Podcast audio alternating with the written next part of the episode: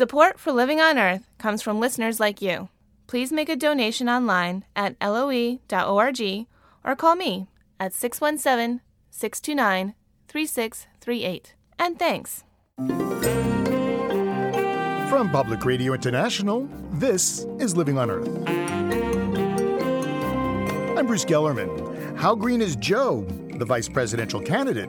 A scorecard on the Delaware Democrat. I would rate Senator Biden highly for his votes on national environmental legislation, but a lot less highly on what he has done for Delaware. Also, under court order, the EPA finally gets the lead out and tightens standards.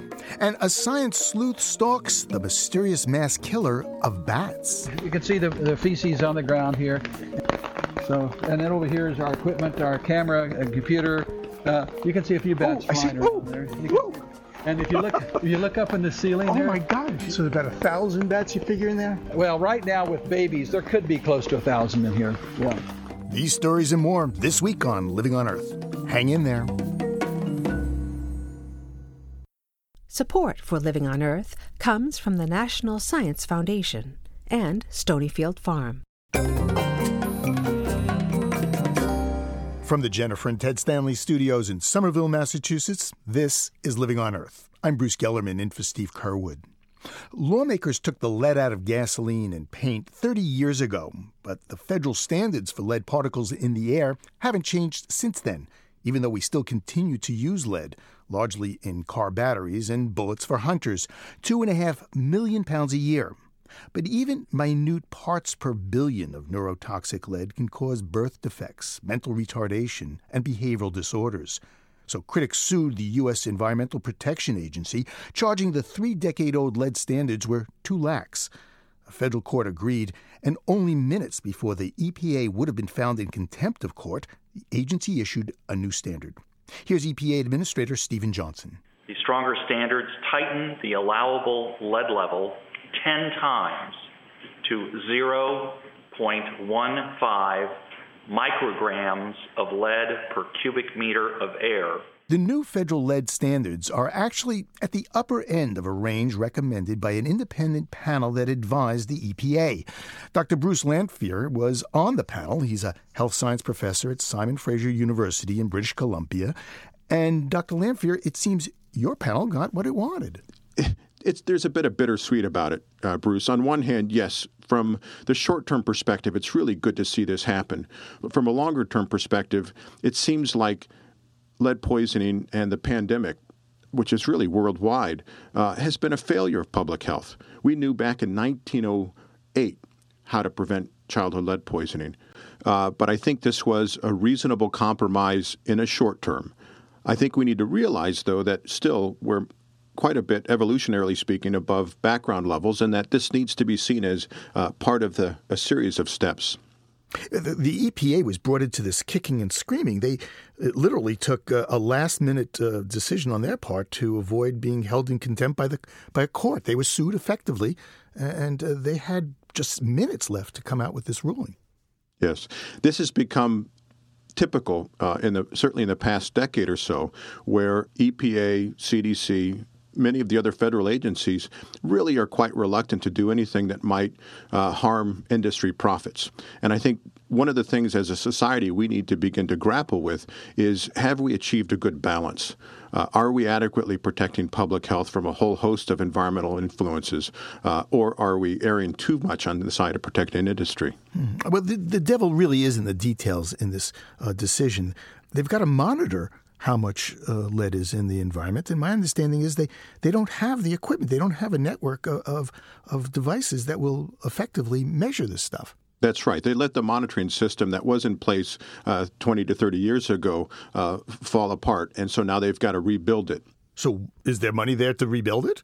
Once a standard uh, is promulgated, there has to be uh, resources towards monitoring. But I think it's a big question, particularly in the midst of this financial crisis uh, that the United States is in the midst of. The the, the uh, lobbying association for uh, lead batteries said, "Look, you know, we're actually." Doing a great job. We're, we, we've got 115 million lead batteries that are in cars that we're recycling. You know, what do you want from us? I'd, I'd, like them to do better. Uh, Denmark did this 15 years ago. They decided that over the next decade they would uh, dramatically reduce or ban all non essential use of lead. And I'd like to see industry take the next step to be more proactive and say, and we're going to invest in new technologies that don't require lead at all. But they're saying they don't have the technology now, and it's going to cost them a fortune, even if they did have it. Mm-hmm. Well, I think one of the things to recognize, Bruce, is that regulations serve mo- many purposes. One purpose is to protect children's health or the public health. A second is to help encourage industries to develop new technologies, to be innovative.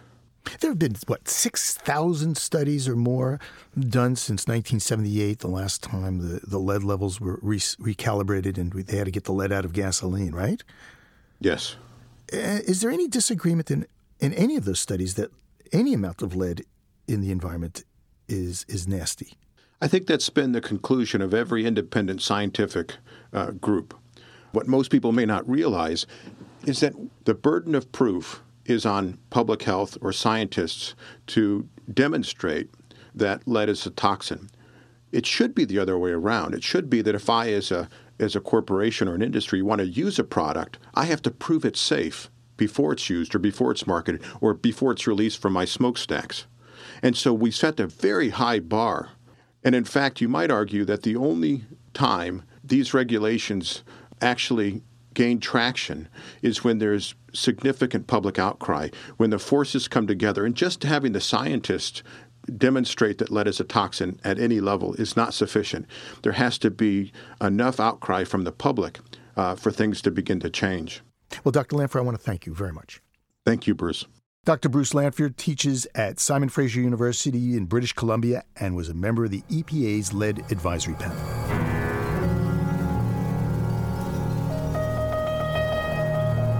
It's not worth a bucket of warm spit. That's the way FDR's vice president once described his job or at least that's the fit for broadcast version of the quote.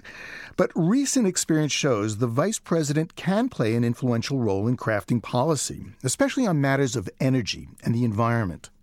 Think Vice President Dick Cheney's Energy Task Force, or Al Gore's actions on climate change. Since the next vice president is likely to play an equally critical role, we've been investigating the VP candidate's green records. This week, Senator Joe Biden, the Democrat from Delaware. Here's Living on Earth's Jeff Young. The U.S. Congress has been nearly paralyzed by partisan fights, especially on issues as tough as global warming. But the Senate's Foreign Relations Committee has been the rare exception. That's because the top Republican, Indiana's Richard Lugar, found common ground on climate change with the top Democrat, Joe Biden. Today, I'm going to join Senator Lugar and introduce a new Senate resolution on climate change. It says that we should return to the international negotiations under the UN Framework Convention for time to state the obvious is not on our side. That was Biden three years ago, announcing a resolution he and Lugar have now moved through their committee three times. It's a repeated rebuke to the Bush administration's withdrawal from climate negotiations. Biden and Lugar also told their senior aides to monitor international talks. That means a lot of frequent flyer miles for Mark Helmke, Lugar's senior advisor. Helmke works for a Republican, but that doesn't dampen his praise for the Democratic candidate's grasp of the issue. Well, he has said over and over again that he's very much aware of it, given the state that he represents and the very long and fragile coastline that it has. Uh, he also knows that this is an issue that's very important to all of our allies in the world, and you know we need to have those good relations with uh, our allies, and so we need to talk to them about issues that that are very important to them also. The Lugar Biden resolution never passed the full Senate, but Elliot Diringer at the Pew Center on Global Climate Change says it still sent an important message because it came from such important players. Yeah, I mean, uh, this is the committee that would have first consideration of any treaty that comes out of the negotiations and is submitted to the Senate. And yes, that, that message was heard by other governments, and they took great encouragement from that. And I think that's one of the reasons uh, some would be eager to see Senator Biden as part of a new administration. So Biden clearly has a good head for foreign policy, a strength he would apply to addressing climate change. His mouth, however, is sometimes a weakness. Biden has a gift for the verbal gaffe, as he showed at a campaign event in Ohio last month. An environmental activist asked him about spending on so called clean coal, the technology that aims to capture carbon dioxide from coal burning power plants. We're not supporting clean coal. Guess what? China's building. Not supporting clean coal?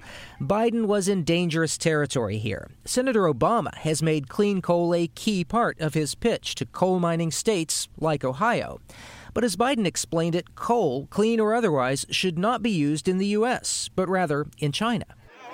China's going to burn 300 years of bad coal unless we figure out how to clean their coal up because it's going to ruin your lungs. And there's nothing we can do about it. No coal plants here in America.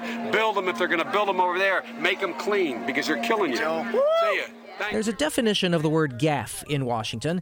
It's a moment when a politician accidentally speaks the truth. Indeed, Biden's Ohio comment was consistent with statements he made last year as a presidential candidate, when he said he did not see much role for clean coal in the U.S.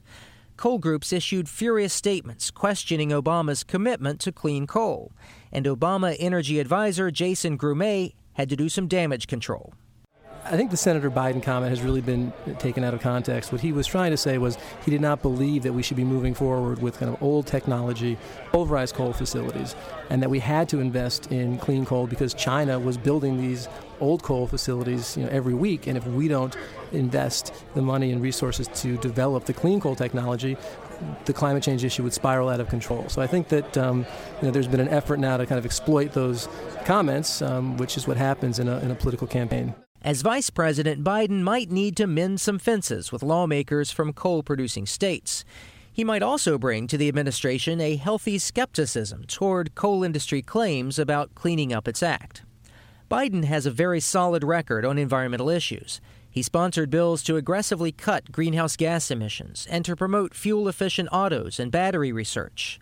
And he voted against Bush administration efforts to weaken landmark laws like the Clean Air Act. The League of Conservation Voters scores him 83% pro environment over his three decade career. But some activists in his home state want him to pay more attention to Delaware's environment. Alan Muller is with the grassroots group Green Delaware. I would rate Senator Biden highly for his votes on national environmental legislation, but a lot less highly on what he has done for Delaware. Muller points to Delaware's large chemical industry. The small state has a disproportionate number of highly toxic Superfund cleanup sites. Biden voted to reinstate a program that the Bush administration let expire that makes polluters pay for cleanup. But Muller says it takes more than votes to really get the job done. Biden has supported the reauthorization of the Superfund tax. And I think, you know, that's to his credit. That was a national issue. But as far as ensuring supporting a thorough cleanup of the many, many contaminated sites we actually have in Delaware, you know, we just haven't heard from him on those issues. And that's where Biden has let us down. Muller hints that Biden turns a blind eye to the environmental villains in his own backyard. But even that criticism comes with a nod to the senator's strong record. A Vice President Biden would bring deep commitment and understanding to the biggest environmental problems. His peculiar way of communicating that, however, could be the biggest thing in his way. For Living on Earth, I'm Jeff Young in Washington.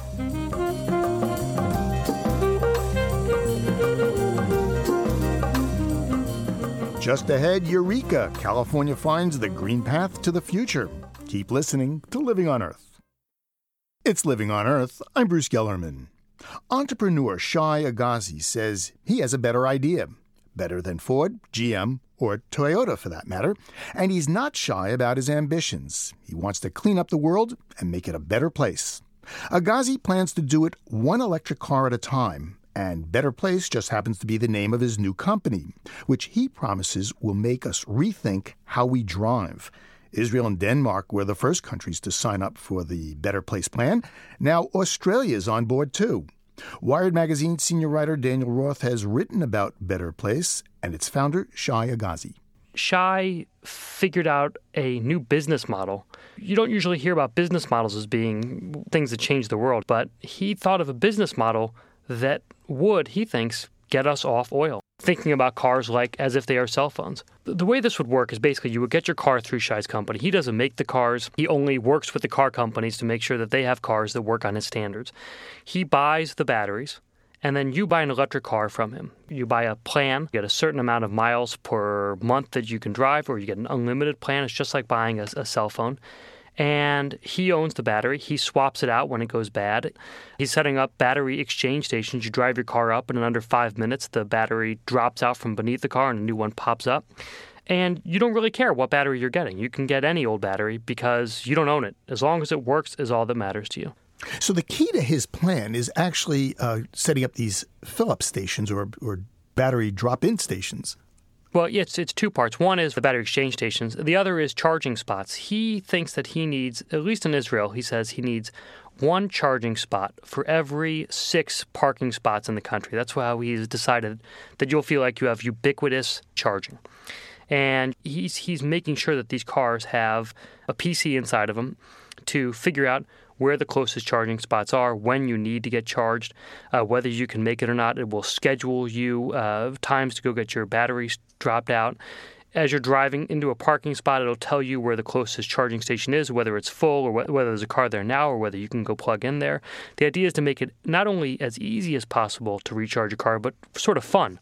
You'll drive and you'll have on your dashboard a bubble around your car showing how much energy you've got, how far you can get, how far you can press the limit. But then he's thinking, you know, down the road, maybe a company puts up a charging spot and then starts giving discounts. Charge a car, you go shopping at a Safeway, and you get some discounts on things. It's an incentive to go charge at their store rather than charging at the neighbor's store. Well, what about the cost? I mean, how much is it going to cost for the car? How much will it cost for the electricity? Shai saying that, that, that the cost of this will be less than the cost that you pay for gas each month.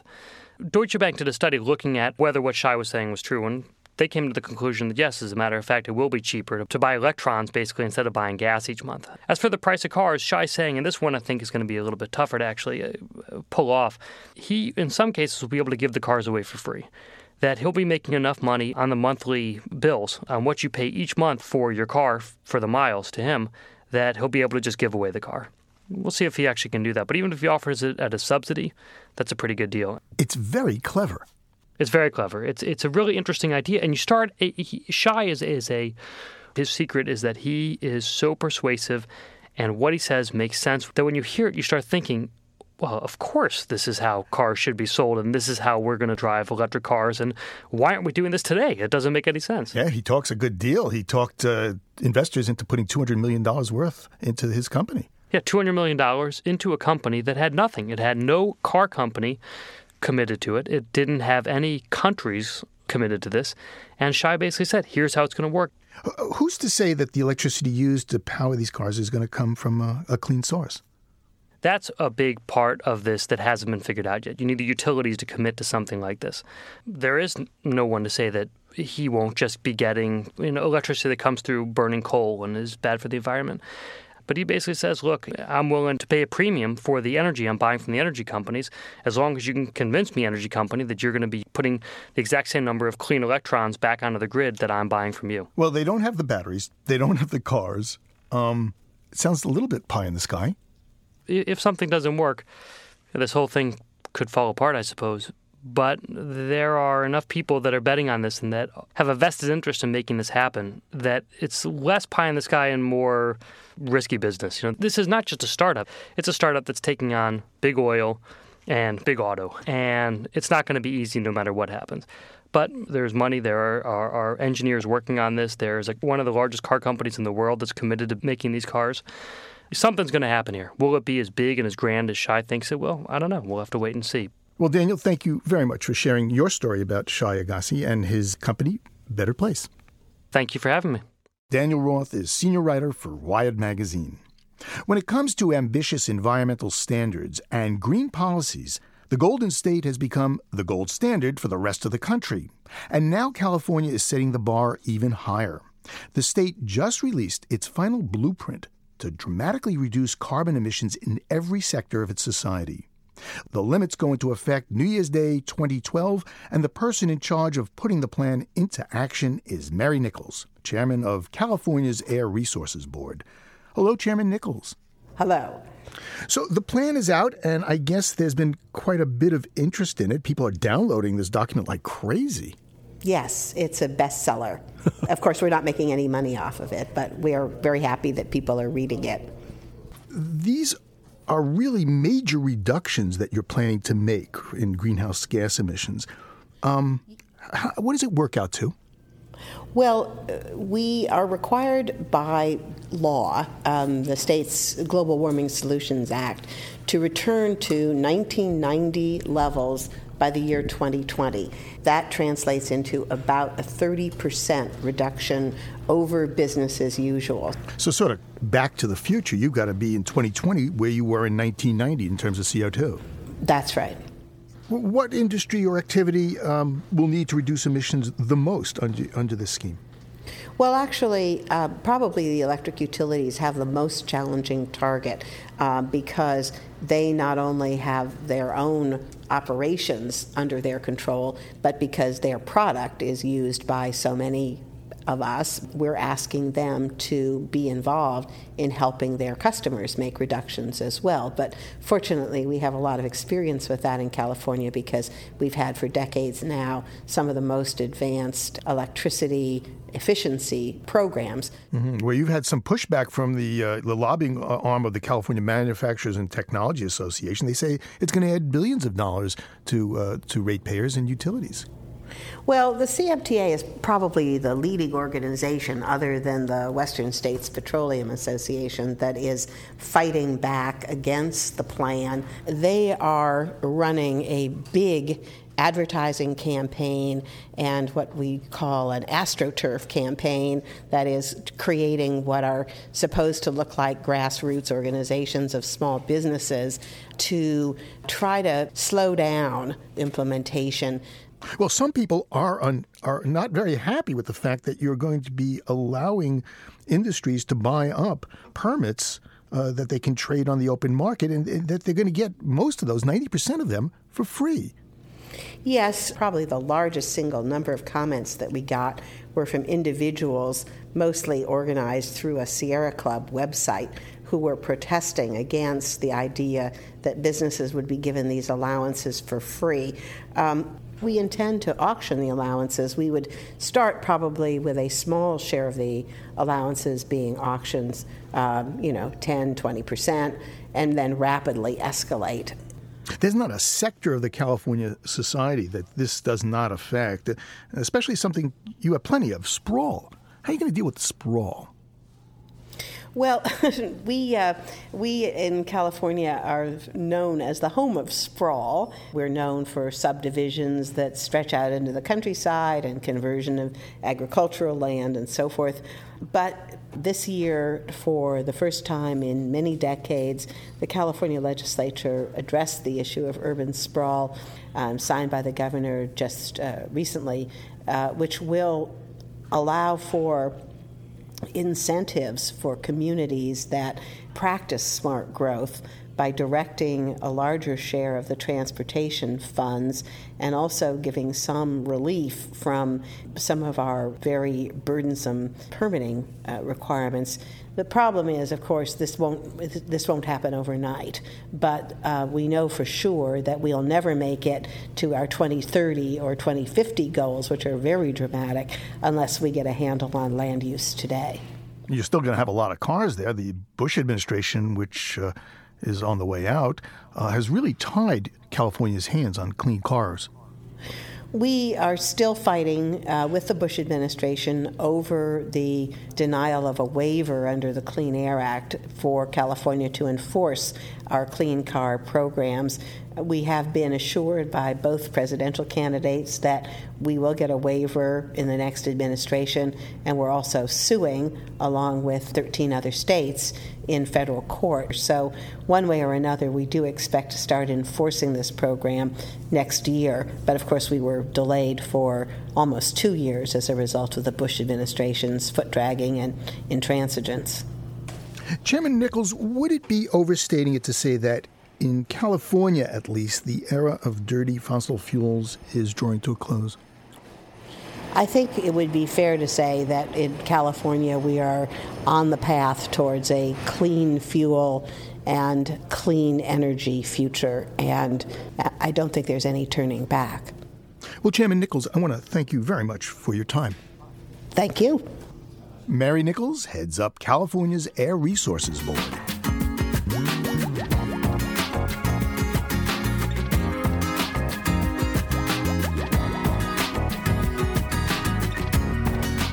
Trout were once plentiful in North America's rivers and streams. You'd find them all the way from Georgia to Newfoundland and as far west as Ohio.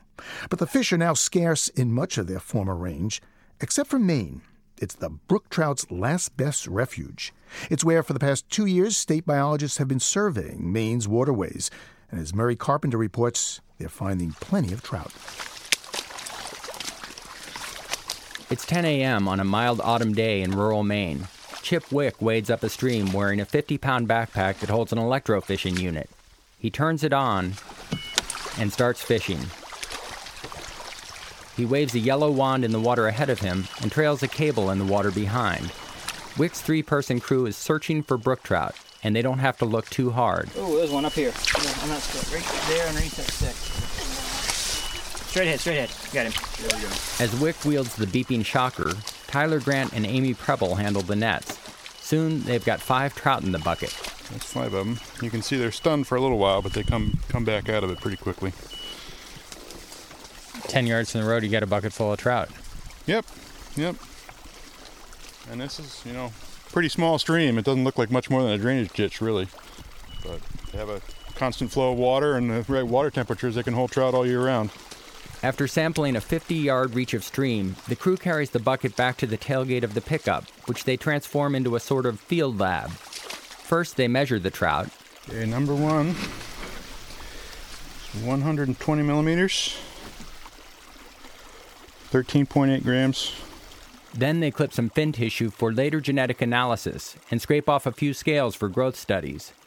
Soon, the trout go back into the brook. This study was prompted by a 2005 report by a coalition called the Eastern Brook Trout Joint Venture. The report showed that wild brook trout are missing or greatly reduced in nearly half of their historic range because of degraded streams, warming waters, and competition from introduced fish. The report also noted that the fish are assumed to be thriving in most of Maine, which is further north and less developed than other states with brook trout. But quantitative data was missing. For lake and pond habitats, we have about 97% of the nation's resources. But we couldn't say that for stream habitats because we did not um, have adequate data. Merry Gallagher, a biologist with the Maine Department of Inland Fisheries and Wildlife, is leading the Maine brook trout study. She says trout in the southern part of the range are limited by a lack of cold, clean water and have been harmed by a variety of land uses. It's agricultural and development concerns. And in some of the Appalachian regions of West Virginia, Pennsylvania, its uh, mining practices cause severe degradations in uh, water quality that don't allow trout to persist and other fishes in many cases too. Gallagher says brook trout are good indicators of healthy watersheds. That's why the Eastern Brook Trout Joint Venture is considered a pilot project for a series of National Fish Habitat Action Plans. So, we're talking about an animal that needs to move freely, has relatively strict habitat requirements as far as water quality and the physical features of its habitat. So, it's, it's a good animal for a large scale conservation effort, which is what we're striving for. The sampling project cost about $250,000 a year. It was primarily funded with federal dollars, with support from the state of Maine and some money from nonprofits such as Trout Unlimited. Jeff Reardon is Trout Unlimited's New England Conservation Director. Maine is to brook trout what Alaska is to Pacific salmon. It's the place you have large numbers of intact populations in the streams they evolved in, in something like their natural state. That's pretty remarkable if you think about changes we put on these watersheds over three or four hundred years. Back in central Maine, Wick's crew surveys the third of four sites they'll cover today. In addition to looking for trout, they test water quality and generally evaluate the habitat. While many of Maine's lakes and large rivers have already been overrun by non native fish like smallmouth bass, most little streams still hold a variety of native fish. The crew tallies these on their data sheets. Common, black nose, creek chub, fine scale. Got another brookie here. While the crew sorts fish, Gerald Myrick stops by to see what's going on. An outdoorsman wearing a camouflage baseball cap, he lives just up the road and says he knows this tiny brook well. I've lived here all my life and I've fished it all my life, so yes, I know this trout here. A lot of times this one's almost dry, but you find a hole that's got six inches of water and you'll find the trout. Myrick's observation seems to sum up the situation in much of Maine, where the sampling crews have been surprised to find trout even in muddy little trickles. This winter, biologists Wick and Gallagher will be working indoors, mapping their findings. And many of those vast areas of the Maine brook trout distribution map that now say no quantitative data will soon read populations intact, at least for now. For Living on Earth, I'm Murray Carpenter in Penobscot County, Maine. Oh, brookie. Nice brookie. Ooh, legal. Nice one.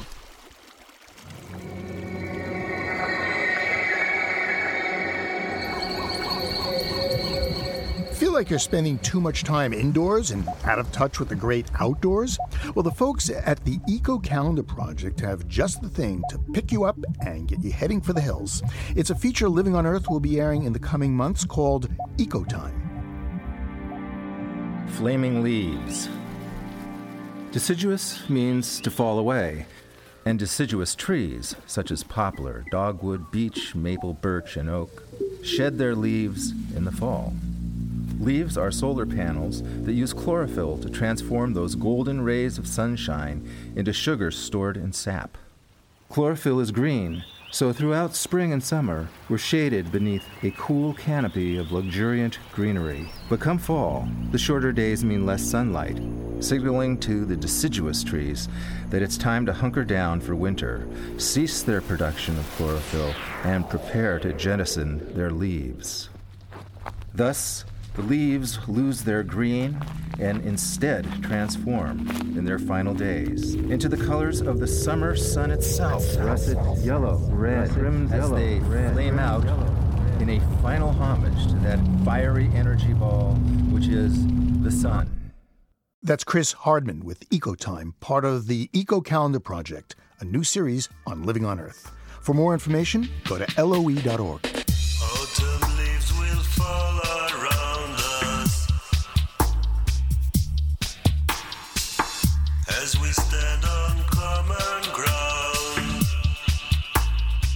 Coming up, they want to suck your blood. The lives of sanguivores. Get out your garlic. It's Living on Earth. Support for the Environmental Health Desk at Living on Earth comes from the Cedar Tree Foundation. Support also comes from the Richard and Rhoda Goldman Fund for coverage of population and the environment, and from Gilman Ordway for coverage of conservation and environmental change. This is Living on Earth on PRI, Public Radio International. It's Living on Earth. I'm Bruce Gellerman. It was a dark and stormy evening, a pitch black night, the kind that sends a shiver down your spine. In the shadows, a mystery that's baffling scientists across the country virologists, mycologists, reproductive biologists, and immunologists. Why colonies of bats in the Northeast are dying whole caves full of them. For answers, I drove to Paxton, Massachusetts. And let me tell you, I quickly found out that cracking this case was going to be tough going. I went the wrong way. Hold it. I took, yeah, we gotta go this way.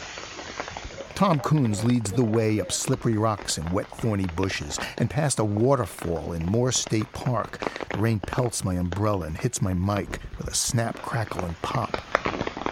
Even with his headlamp and my flashlight, it's difficult seeing the path, but Kunz knows the way. He's been coming here for nearly a quarter of a century.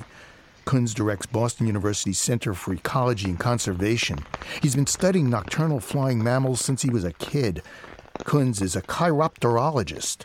His students simply call him Batman. I fell in love with bats. I thought this is the coolest thing I could ever do in my life, and I've never turned back. Pressing on, we arrive at a weathered wood hut. It's a maternity ward of sorts, filled with mom bats and their baby pups. So it's a little bit bigger than a backyard shed.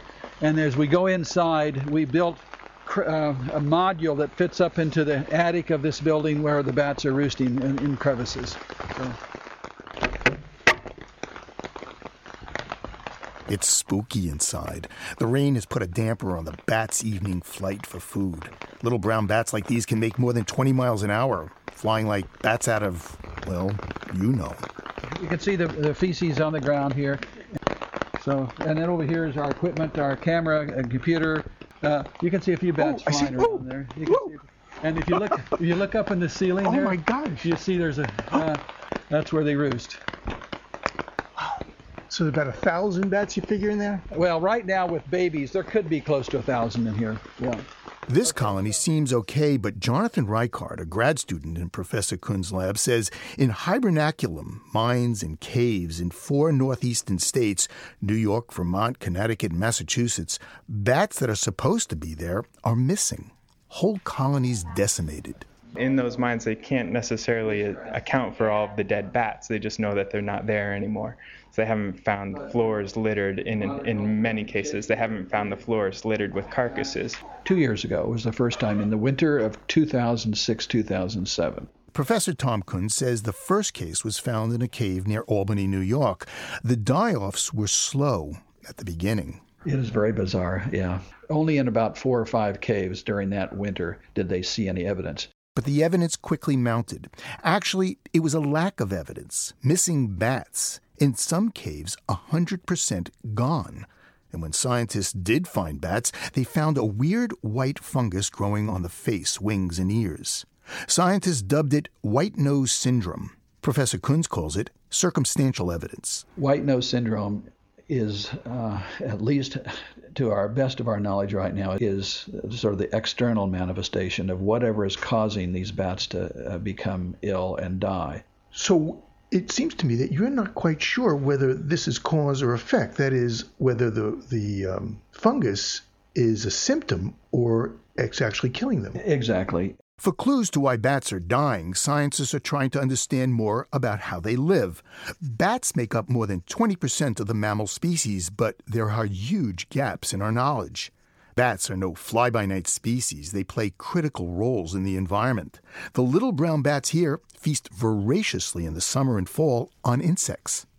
Insectivorous bats typically eat uh, anywhere between two thirds to their entire body weight a night in insects. One night they eat two thirds of their weight. Two thirds to their entire weight. Yeah, 100%. Now, that's a lot of eating. Uh, this would be equivalent of a 100 pound person eating something like 400 quarter pounders a night. Bats make meals of moths, beetles, midges, and flies, storing the fat, stocking up in the late fall, right about now, for winter.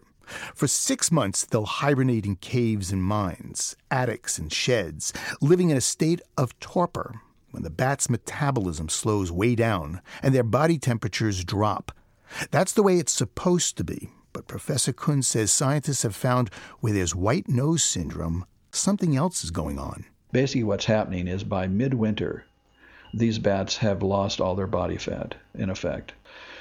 So if you don't have enough fat uh, to to sustain hibernation at the very time, you, you, don't have enough energy to arouse and you uh, you die. Or if you do, arouse, they're just wasting. They're wasting away. That's right. They're exactly wasting away. It may be the bats are affected by the white nose fungus in the fall and are too weak to gather enough insects for winter. Or maybe the fungus is causing the bats to wake during hibernation it's kind of like when you get athlete's feet. You're you're, you're not going to kill you, but it's going to irritate you. Okay, and so there may be some level of irritation that these hibernating bats experience, which may cause them to become more active and aroused and so on. This is still a hypothesis. Aroused early from hibernation and starving, perhaps the bats fly off into the winter and die. Caves are cold, dank places, and a hibernating bat is like a tub of cottage cheese in the back of a refrigerator, a perfect medium for fungus and bacterium. Over millions of years, bats have developed immunity to most molds and disease, but white nose is different. It's new. It's unlike any other fungus seen before. It thrives in very cold temperatures. And even in Professor Kunz's lab, where undergraduate Catherine King works, there are conflicting theories about white nose and what's causing the bats to die. Personally, I think it's a combination of changes in the environment, different changes that have been caused by human interaction and things like that. I think the fungus is probably a secondary symptom of something else that's going to, that's a problem in the bats, but we simply don't have a clue as to what that is. Well, if it's not the white nose syndrome that's killing the bats. Yeah, what is it? What is it? Okay. Well, I've got several hypotheses here. Again, Batman, Professor Tom Kunz. And it has to do with fat, and it has to do with insects, and it has to do with other po- potential reasons why insect populations around the world are declining. You may know or may not know this, but insect populations, in particular moths and some beetles, for example, in New York State, the little ladybug beetle is going down the tubes. Uh, so this leads to the hypothesis that there is a reduction in the number of insects uh, that are available to bats during the fall of the year when they are they need that fuel to to deposit fat to successfully hibernate. This is still just a hypothesis, just a theory. But one thing is certain. Bats, which are critical to holding the population of insects in check and play important roles in pollinating forests, are dying in large numbers in New England. And bats in caves could be like the canary in the coal mine.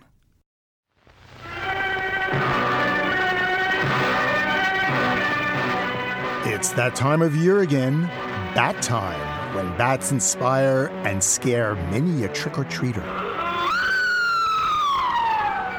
Bats have also inspired many a bee movie, Bee as in Bella. This is very old wine. I hope you will like it. Aren't you drinking? I never drink wine. You know what he drinks, and he's not the only one with a fetish for the vital fluid. Turns out there are over a thousand species that drink blood. Collectively, they're known as sanguivores, and Bill Schutt chronicles their gruesome ways in his new book, Dark Banquet Blood and the Curious Lives of Blood Feeding Creatures. Bill Schutt is an associate professor of biology at Long Island University. And, Professor, welcome to Living on Earth. Or should I say, I bid you welcome. it's great to be here. Thanks for having me on.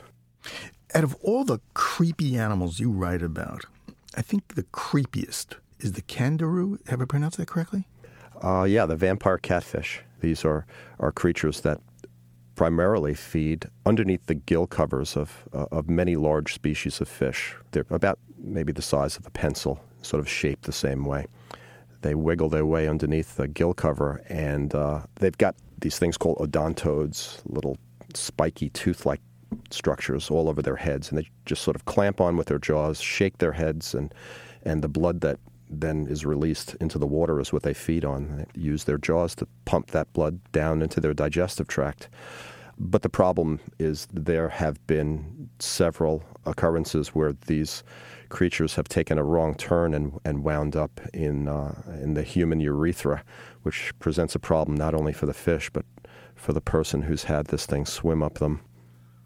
Ooh, I'm I'm getting creepy just listening to you. Yeah, that, uh, highly unlikely though. Why do animals uh, feed on on blood? How did they evolve? Where did they first come from? Well, for instance, bedbugs are creatures that we believe evolved to prey on bats and other cave dwelling creatures. And then it was just a matter of them switching hosts when humans moved into these caves. And uh, vampire bats, for example, I believe that vampire bats evolved from related bats that were feeding on creatures that were creeping around in the trees. It was more of a, a carnivore prey relationship and uh, 10 or so million years ago, when some larger creatures started to evolve and, and show up in the trees, then uh, natural selection worked to select features that enabled the bats to be able to prey on these large creatures that they couldn't just jump on and kill. You write that the, the vampire bats are the most highly specialized of all living mammals. How's that? There's a, a list, a, a, fascinatingly long list of adaptations that they have to be able to access this, this resource. Wildly sharp, highly evolved teeth, anticoagulants in their saliva, heat sensors on their muzzles. Their kidneys are specially adapted to concentrate and eliminate high quantities of water because blood is mostly water and, and these animals can't deal with all of that weight if they're going to fly. So while they're feeding, their, their kidneys are, are actively processing this water and getting rid of it. So there are all sorts of anatomical features that have evolved to enable this creature to feed on blood. You write that while at Cornell University uh, doing your graduate work, uh, there was uh, an experiment of sorts. They put a pair of vampire bats in a cage with a large hen. And I guess these little vampire bats are very, very small. They weigh like an ounce or something. And instead of backing off, instead of pecking at the bats, the, the, the bird kind of just sits there. And you write this Instead of becoming alarmed, the bird seemed to relax a bit. The vampire responded by pushing itself deeper into what I would later learn was a sensitive section of feather free skin called the brood patch. This was a region densely packed with surface blood vessels where blood heat could be efficiently transferred from the hen to her eggs. Later, the brood patch was where the chicks snuggled up to warm themselves, and as I watched, the hen reacted to the bat by fluffing her feathers, hunkering down, and finally closing her eyes. Boy, that's worthy of Bram Stoker. Thanks. That's a compliment where I come from. It was pretty creepy, is what it is. we were sort of uh, freaked out when we saw it as well. I mean, they're mimicking chicks, and so the natural response of the female hen when it gets snuggled in that region is to uh, is is to relax and and uh, and hunker down and warm its chicks up. And uh, in this instance, the bats have uh, have mimicked that behavior as a way to get access to the bird. So while the bird is, is relaxing, the bat is underneath the bird feeding. You pull off something of a, of a hat trick in your book, I must say. You not only deal with vampire bats, you also talk about the death of George Washington and the movie classic African Queen. They, they all have something in common.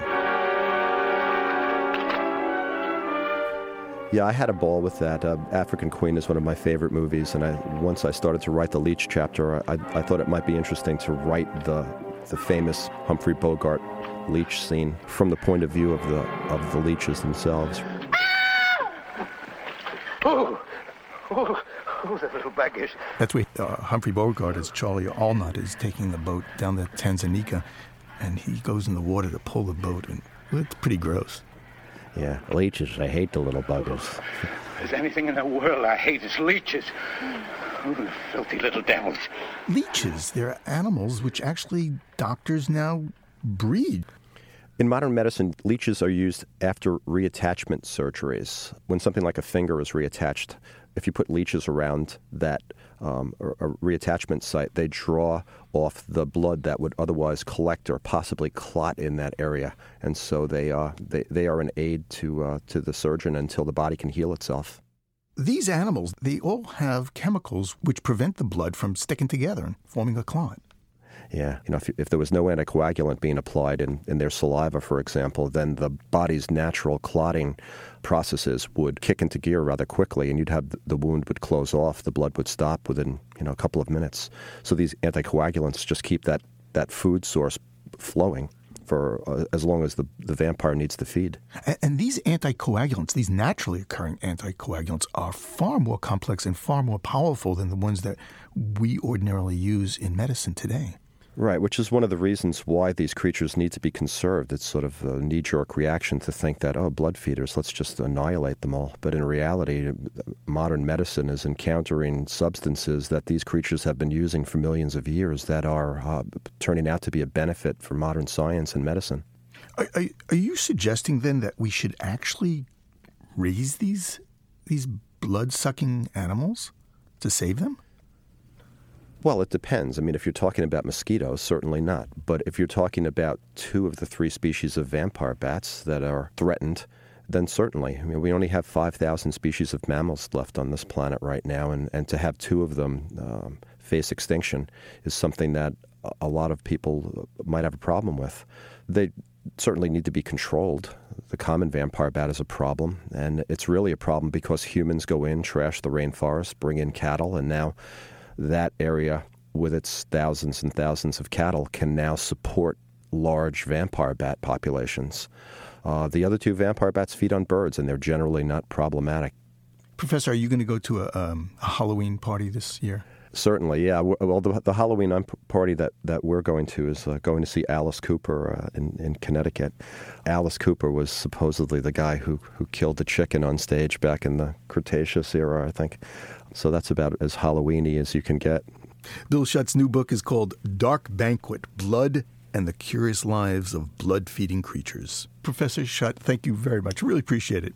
Uh, it was a pleasure being on your show.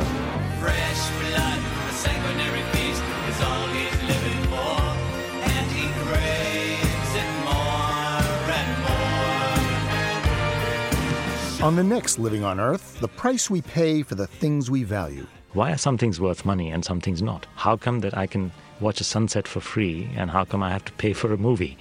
There is this aspect of ignoring value when it doesn't transact in markets, and that's the key. Putting a price tag on nature next time on Living on Earth.